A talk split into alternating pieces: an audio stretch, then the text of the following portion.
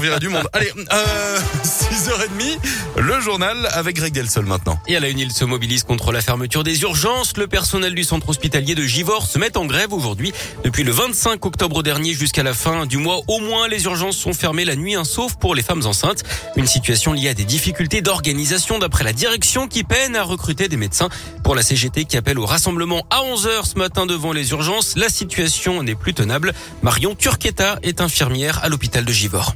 C'est une déstructuration de l'hôpital qui s'engage et c'est quelque chose qu'on on ne veut pas. On a besoin de notre hôpital, des urgences, de la maternité, de la médecine. On a une fuite des médecins, dont certains médecins historiques de l'hôpital, ce qui n'est pas arrivé depuis des années. Donc au niveau de la population, si vous souhaitez vous faire soigner la nuit, vous devez aller sur Vienne ou Lyon Sud avec des heures, des heures, des heures d'attente. Pour les usagers de Givors, c'est quand même un énorme manque et une insécurité euh, complète. Tout le monde est concerné et on appelle tout le monde à se rassembler euh, devant l'hôpital pour soutenir l'hôpital public et l'hôpital de Givors et le conserver dans sa totalité comme il est actuellement.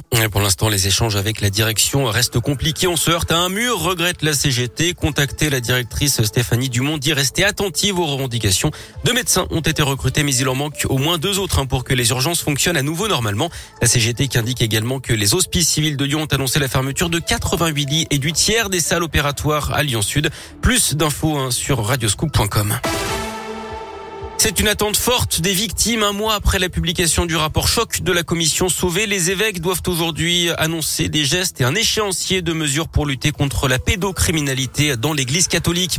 L'émotion hier à Saint-Pierre-la-Palud dans les monts du Lyonnais, une marche blanche a rassemblé 600 personnes en hommage à Amaury, ce garçon de 19 ans décédé dans un accident de la route entre Saint-Pierre-la-Palud et Saint-Bel. C'était fin octobre.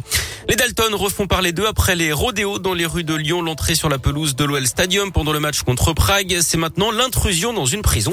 Un membre du collectif a escaladé le grillage d'enceinte de la maison d'arrêt de Lyon-Corbeil hier pour faire passer des colis aux détenus et surtout aux leaders de son groupe. Les Dalton ont également enchaîné les roues arrière devant le centre pénitentiaire avant l'intervention de la gendarmerie.